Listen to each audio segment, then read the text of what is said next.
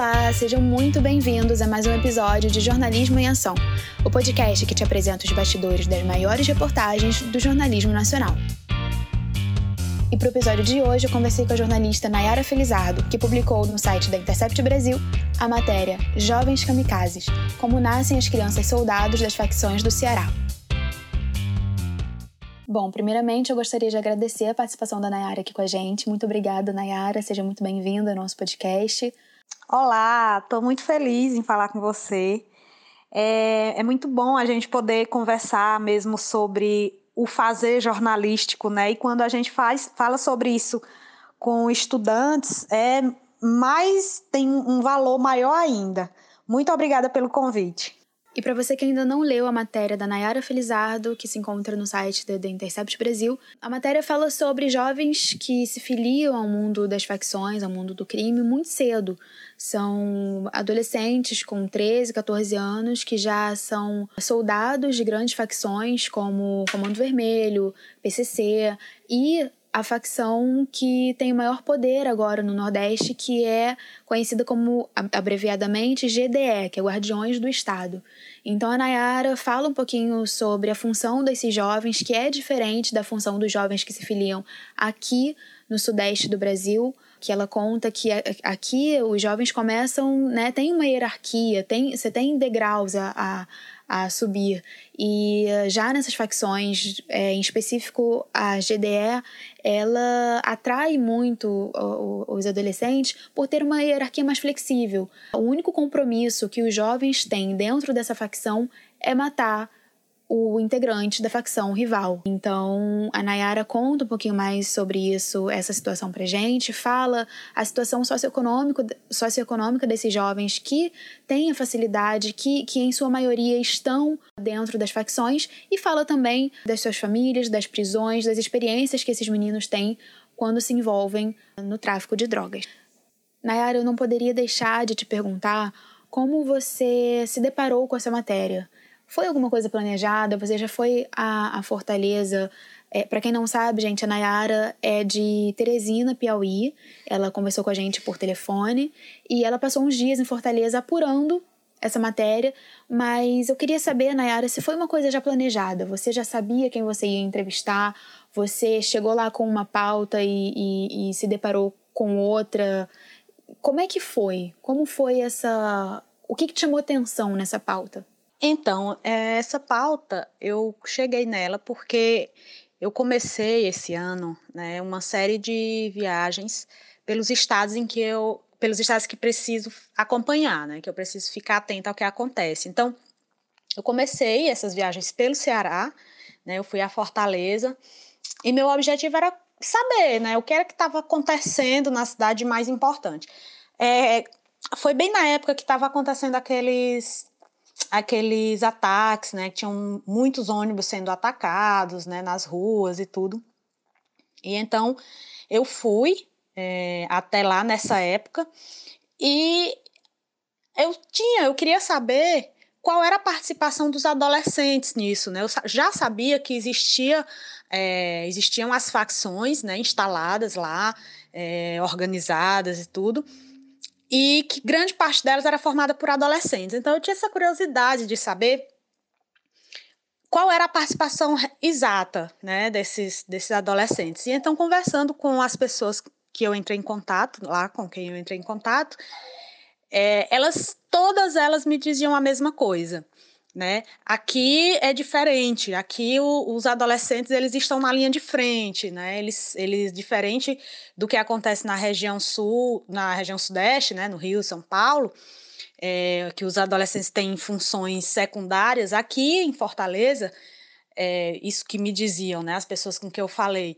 É, aqui em Fortaleza, os adolescentes estão na linha de frente. Eles matam, eles morrem, eles defendem a facção como se fosse uma, um, uma um time de futebol mesmo, né? Assim, com muita, com muita garra e tudo. Então, é, e aí foi a partir daí que surgiu a ideia da pauta, né? Ela no princípio não estava bem sistematizada, então para isso eu precisei pesquisar, eu precisei conversar com muitas pessoas, é, até que realmente cheguei nessa pauta que era como nascem é, esses jovens kamikazes, né? Essa, expressão kamikazes foi um dos entrevistados que disse, foi o professor da, da UFC, o professor Fábio.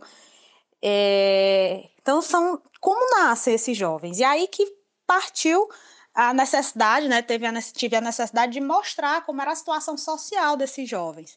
Para isso, eu precisei conversar com muita gente. E aí que a pauta foi se formando mesmo, eu não tinha uma, uma ideia é, pré-estabelecida, ela foi se formando a partir das conversas que eu tive com as fontes, né? E Nayara, dentre as conversas que você teve, eu acredito que você tenha se deparado com muitos depoimentos interessantes, né? Então, a minha pergunta agora para você é como que é fazer a seleção, a, a, a hierarquização desses depoimentos?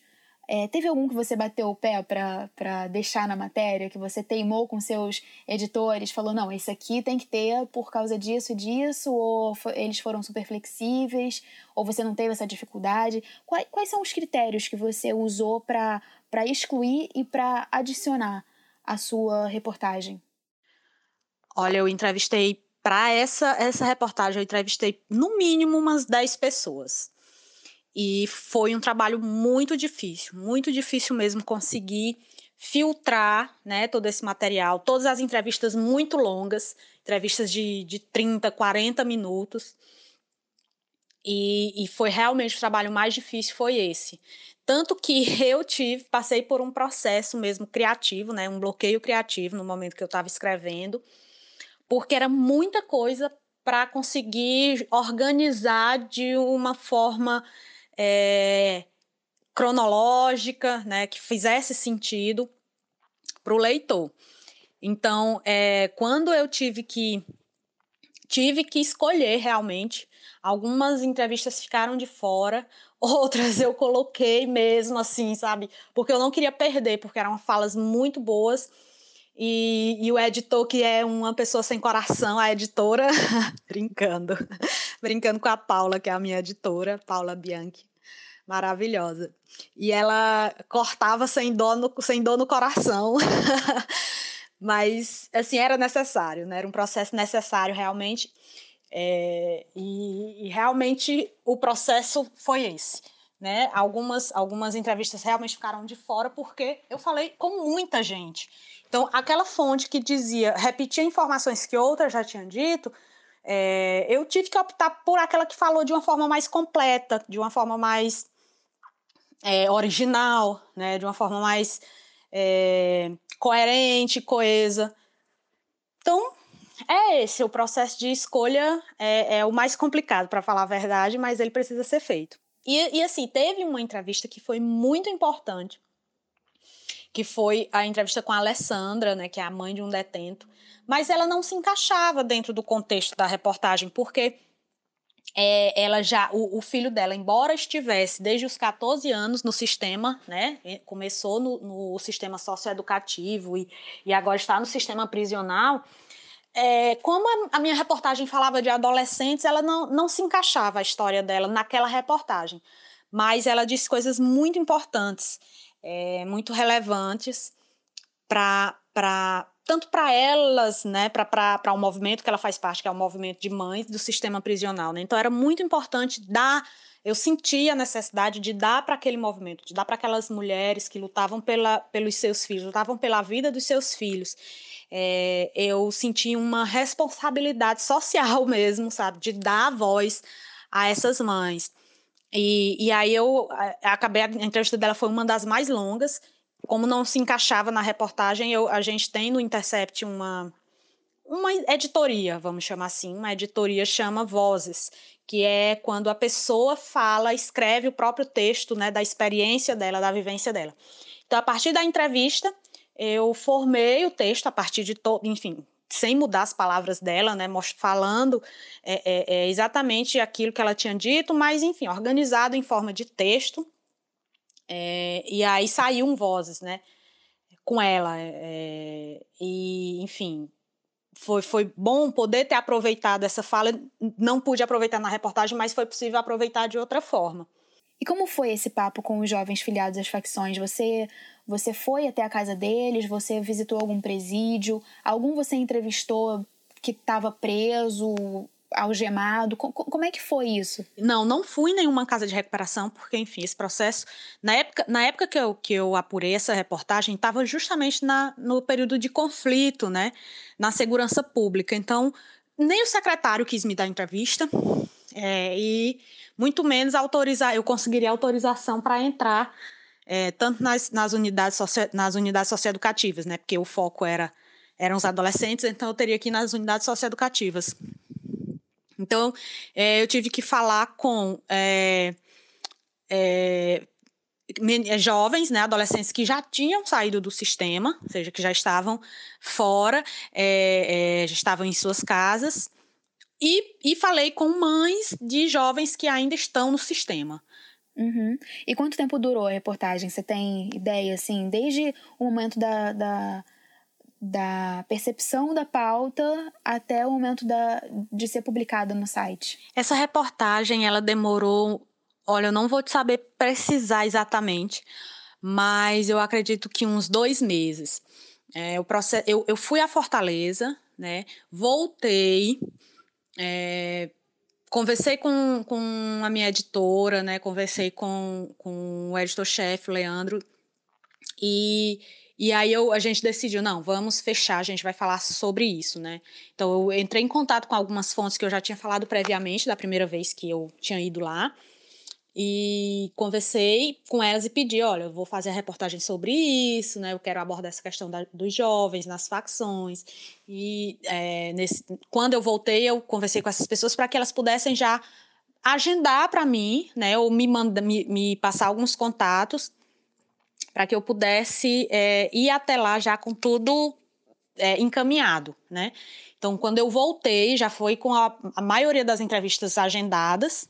Algumas entrevistas surgiram lá quando eu estava lá, né? Que foram importantes, inclusive, uma delas com, com uma da, das entrevistadas que era a que tem é, é proximidade, né? Ela tem, tem é, já participou de algumas reuniões do conselho, né, de uma facção e tal. Então, essa, essa não estava pré-agendada, pré, pré foi uma coisa que surgiu quando eu já estava lá, e foi muito boa a entrevista com ela, me, me trouxe muitas informações que eu não tinha. Então, quando eu retornei para fazer essas entrevistas, eu passei cerca de três dias lá, dois dias e meio, mais ou menos. E aí, quando eu voltei, que foi o processo mais difícil, realmente, né? Que foi o processo de transcrever essas entrevistas, de organizar isso em uma ordem cronológica, né, coerente e tal. E eu tive esse bloqueio criativo, né? Então eu, eu demorei um pouco para conseguir começar mesmo a escrever. Eu escrevi um texto inicial, não gostei do que eu tinha feito, é, reescrevi totalmente. E aí quando a editora viu, já me deu muito, muitos toques, né? Ó, oh, Nayara, precisa melhorar isso, precisa acrescentar isso tal. Então, é, eu passei por um novo processo de, de, de escrever o texto, é, reescrever né, o texto nova, é, pela terceira vez. E, e aí foi quando ele começou a tomar forma, realmente. E, então, eu acredito que o processo mais demorado realmente foi esse de escrever e o processo de edição. É, eu, eu, eu devo ter demorado aí umas três semanas no processo de apuração, de entrevistas, né? Que eu fui, voltei e tal. E, e, e mais três semanas nesse processo de escrever e edição e tal. Então, foi aí um mês e meio, dois meses mais ou menos. E uma curiosidade, pelo menos para mim que estou estudando, é que nessas reportagens investigativas, como que fica a questão do sigilo, da segurança? Como você ganhou a confiança dessas pessoas que você entrevistou, que, que falaram abertamente da sua vida? É um mundo de, do crime, né? Um mundo que se você demole, você é pego pela polícia, e se você não for pego pela polícia, mas fizer alguma coisa que não agrade a alguém, você é pego pelos seus companheiros ou então pela facção rival. Como é que você conseguiu essa confiança e como você tem, como é essa coisa, essa troca de confiança entre pessoas que você nem conhece, que sabem que estão ali, que tem como objetivo é defender a sua facção, nem que para isso tem que matar alguém. É, é pesado falar, mas é, é, realmente é um dos pontos que eu, pelo menos, uh, estudante de jornalismo, eu fico muito, eu me questiono muito sobre esse fato de sigilo, confiança, segurança. Fala um pouquinho pra gente. É, essa, a questão da segurança, eu particularmente não tive assim medo, porque é, já eu, eu conversei com essas pessoas antes, né? Eu tava, eu, eu tive a ajuda de, de outras pessoas que já tinham, já trabalhavam, né? Já, já prestavam é, serviço, assistência para essas famílias, para esses jovens. Então, para mim não foi, não, não, não houve nenhum risco à minha segurança mesmo quando eu fui lá, né, em, um, em uma das comunidades que, que, que, é a maior, né, é, que é a mais vulnerável, vamos dizer assim, é, não, não tive em nenhum momento senti medo. A, a questão da confiança eu fui adquirindo, por, primeiro porque eu não cheguei para fazer esse contato é, é, sozinha, né? Então eu tive essa ponte com outras pessoas com quem eu tinha conversado previamente. Isso foi muito importante. E segundo, porque antes de conversar com essas pessoas, eu garanti para elas que o nome delas não iria sair, né? Que elas não seriam identificadas. Então a gente teve muito cuidado com isso, a questão das fotos, a gente é, perguntava, olha, a gente pode fazer essa foto, a gente mostrava depois, né? Que, é, para elas. Então, algumas informações que elas me diziam e diziam: Ó, oh, isso aqui eu não quero que você diga, porque se você disser isso, vai identificar, vai me identificar. Se você disser é, que eu estava lá em, no, no, centro socioeducativo de tal nome, todo mundo vai saber que fui eu, né? Que sou eu, eu moro lá perto, isso me coloca em risco. Então, é, então esse cuidado a gente teve realmente para não colocar em risco, para não expor essas pessoas. É, e, e, o processo de confiança foi basicamente esse. Eu conversei com. Te, teve uma das fontes que eu conversei muito com ele, né, por, por, por WhatsApp, por telefone. É, ele, ele dizia até assim, para que eu não. Ele disse: olha, quando entrar em contato comigo, não diz que é jornalista, porque às vezes a polícia vai fazer uma batida, pega nosso celular e fica olhando as mensagens de WhatsApp. Então, não diga que é jornalista, né? Diga, diga, oi, tá podendo falar, falar alguma coisa assim para que eu possa dizer se eu posso ou não falar naquele momento. Então, sempre eu fazia do jeito que ele falava, né? Sempre que eu entrava em contato, eu, oi, tá podendo falar agora, tal. Então, sempre respeitando muito a, a o que cada um, né, a necessidade, a demanda de cada um, pela própria segurança deles, assim. Quem, quem na verdade estava em mais risco era era quem falava comigo, né? A vulnerabilidade maior era de quem estava falando comigo e não de mim mesmo. E Nayara, no seu perfil do Twitter tem um, um link com 10 matérias suas do, do Intercept. É, são as 10 mais? É, essa matéria dos jovens kamikazes está entre as suas 10 matérias preferidas da carreira, assim? Ah, aquele tweet, na verdade, não, não são as 10 favoritas. É, ele é o link do nosso perfil. To, todos nós no Intercept temos um perfil dentro do, do site, né? Então ali são todas as matérias que eu produzi para o Intercept. É, mas sim, a matéria, a matéria do, dos meninos é uma das, das mais importantes para mim. Primeiro por conta dessa dificuldade que eu tive para escrever, né? De como foi foi realmente um processo doloroso do ponto de vista é, é, produtivo, né? É, e, e o resultado foi muito bom, eu acho que ela repercutiu muito bem, atingiu as pessoas que, que precisavam ser atingidas. Quando eu mandei o link né, para as pessoas com que eu falei lá no Ceará, é, muitas delas me agradeceram, principalmente a Alessandra, né, que foi que é essa mãe, é, é, que falou comigo que, que a gente fe fez a, a fala dela como vozes, né? Ela me agradeceu muito por ter dado a oportunidade dela falar. E, e enfim, repercutiu dentro da cidade, né? Repercutiu é, em Fortaleza, pelo menos, essa, essa reportagem. É, muita gente no Twitter comentou das suas realidades na escola. Uma prima minha, por exemplo, que ela é professora, no interior do Ceará, numa cidadezinha chamada Iguatu, ela, ela falou comigo, Nayara, isso aí tudo acontece, do jeito que acontece em Fortaleza, acontece lá na minha escola. Muitos alunos nossos é, deixam de estudar porque não podem ir para a escola porque lá tem um membro da outra facção na mesma sala. Então, assim, é, você vê, é, você vê que que está retratando uma realidade cruel, né? Mas que é uma realidade que você está é, podendo, você está tendo a oportunidade de alertar as autoridades para isso, é muito gratificante, né? Você se sente útil. É, você sente que a sua profissão não está sendo é, inútil, né? Realmente ela está sendo, está servindo para alguma coisa. E Nayara, é, eu ia te perguntar justamente sobre a repercussão dessa matéria, mas como você já adiantou e foi muito bom, eu quero saber então o, o contrário como que é a repercussão dessas matérias de jornalismo investigativo, de uma matéria mais densa, como que fica a repercussão na sua vida? O que, que como é que você faz para digerir isso tudo depois, sem olhar pela ótica da profissional, da jornalista investigativa?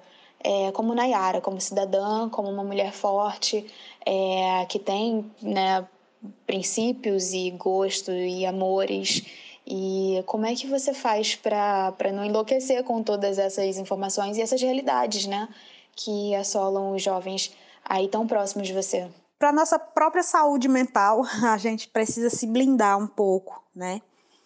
É preciso fazer o nosso trabalho de uma forma sensível, porém objetiva, é, e, e saber que a gente está fazendo o que a gente pode, profissionalmente falando, né? É, dar voz a esses problemas, mostrar que esses problemas existem, né? Discutir, trazer à tona essas questões, são a única coisa que a gente pode fazer, ou talvez alguma coisa que a gente possa fazer, né? E, enfim, é realmente por uma questão de, de saúde mental, a gente precisa não se envolver tanto é, para depois da, da, da reportagem, né? É, em muitos momentos eu fiquei, é, lembra, né? A gente lembra das palavras que, que os personagens, né? Que, que as fontes falam. É, e, e a gente fica pensando né, na, na questão de privilégio, é, em como a vida dessas pessoas é tão difícil e como poderia ser diferente se elas tivessem mais oportunidades. Mas, infelizmente, a, a, as nossas forças têm, né? É, é, é, a gente tem limites no que a gente pode fazer realmente. E a gente precisa entender isso e aceitar. Entender as nossas limitações é, e buscar sempre continuar fazendo esse trabalho de dar voz a essas pessoas, de dar voz a esses problemas. Tem que ser forte, jornalismo para os fortes. É, é isso, então, muito obrigada, Nayara, pelo seu depoimento, por você abrir aí os bastidores de uma das reportagens mais completas, mais bacanas que temos aí é, desse ano do jornalismo investigativo. Mais uma vez, eu te agradeço, te parabenizo por ser uma mulher no jornalismo investigativo, falando é, sobre temas tão pesados. E muito obrigada pela sua participação aqui. E agora, você que está nos ouvindo, dê uma corridinha lá no site, leia a matéria da Nayara, que tem conteúdo do início até o fim, é, vale muito a pena. E logo em seguida volta para ouvir outro episódio do podcast Jornalismo em Ação, que te mostra os bastidores de outras reportagens também, como é o caso da entrevista da minha colega Natália Oliveira sobre os bastidores de uma reportagem da BBC Brasil, que descreveu o funcionamento de uma clínica virtual de aborto. É, isso mesmo. Essa clínica ajuda as gestantes durante o procedimento via WhatsApp. É. A rede também é um ponto de venda de pílulas abortivas e de discussões sobre o desafio da maternidade. Na entrevista, a repórter Natália Passarinho conta detalhes sobre a apuração. Ela é autora da, da, da reportagem e discute também a necessidade de disfarçar a sua condição de jornalista para obter informações e se infiltrar ali no meio e eh, fala um pouquinho também sobre os limites éticos na abordagem de um tema tão sensível e, e complicado como esse, né? É, mais uma vez, muito obrigada, Nayara. Maravilhoso poder falar com vocês.